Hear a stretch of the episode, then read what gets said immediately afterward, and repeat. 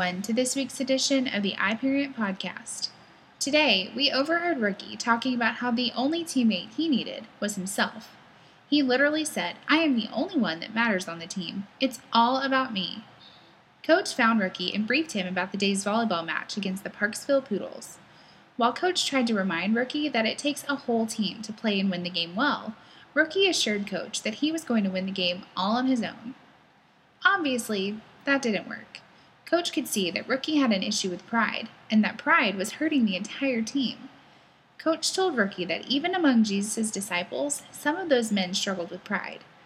In Mark chapter 10, verses 35 through 45, Jesus and his disciples were walking along the road when James and John approached him and asked that when Jesus sits on his throne in heaven, they wanted to sit on his right and on his left. Jesus told them that the choice wasn't even up to him, but still, when the rest of the disciples heard what James and John had asked, they were angry and wanted that honor for themselves.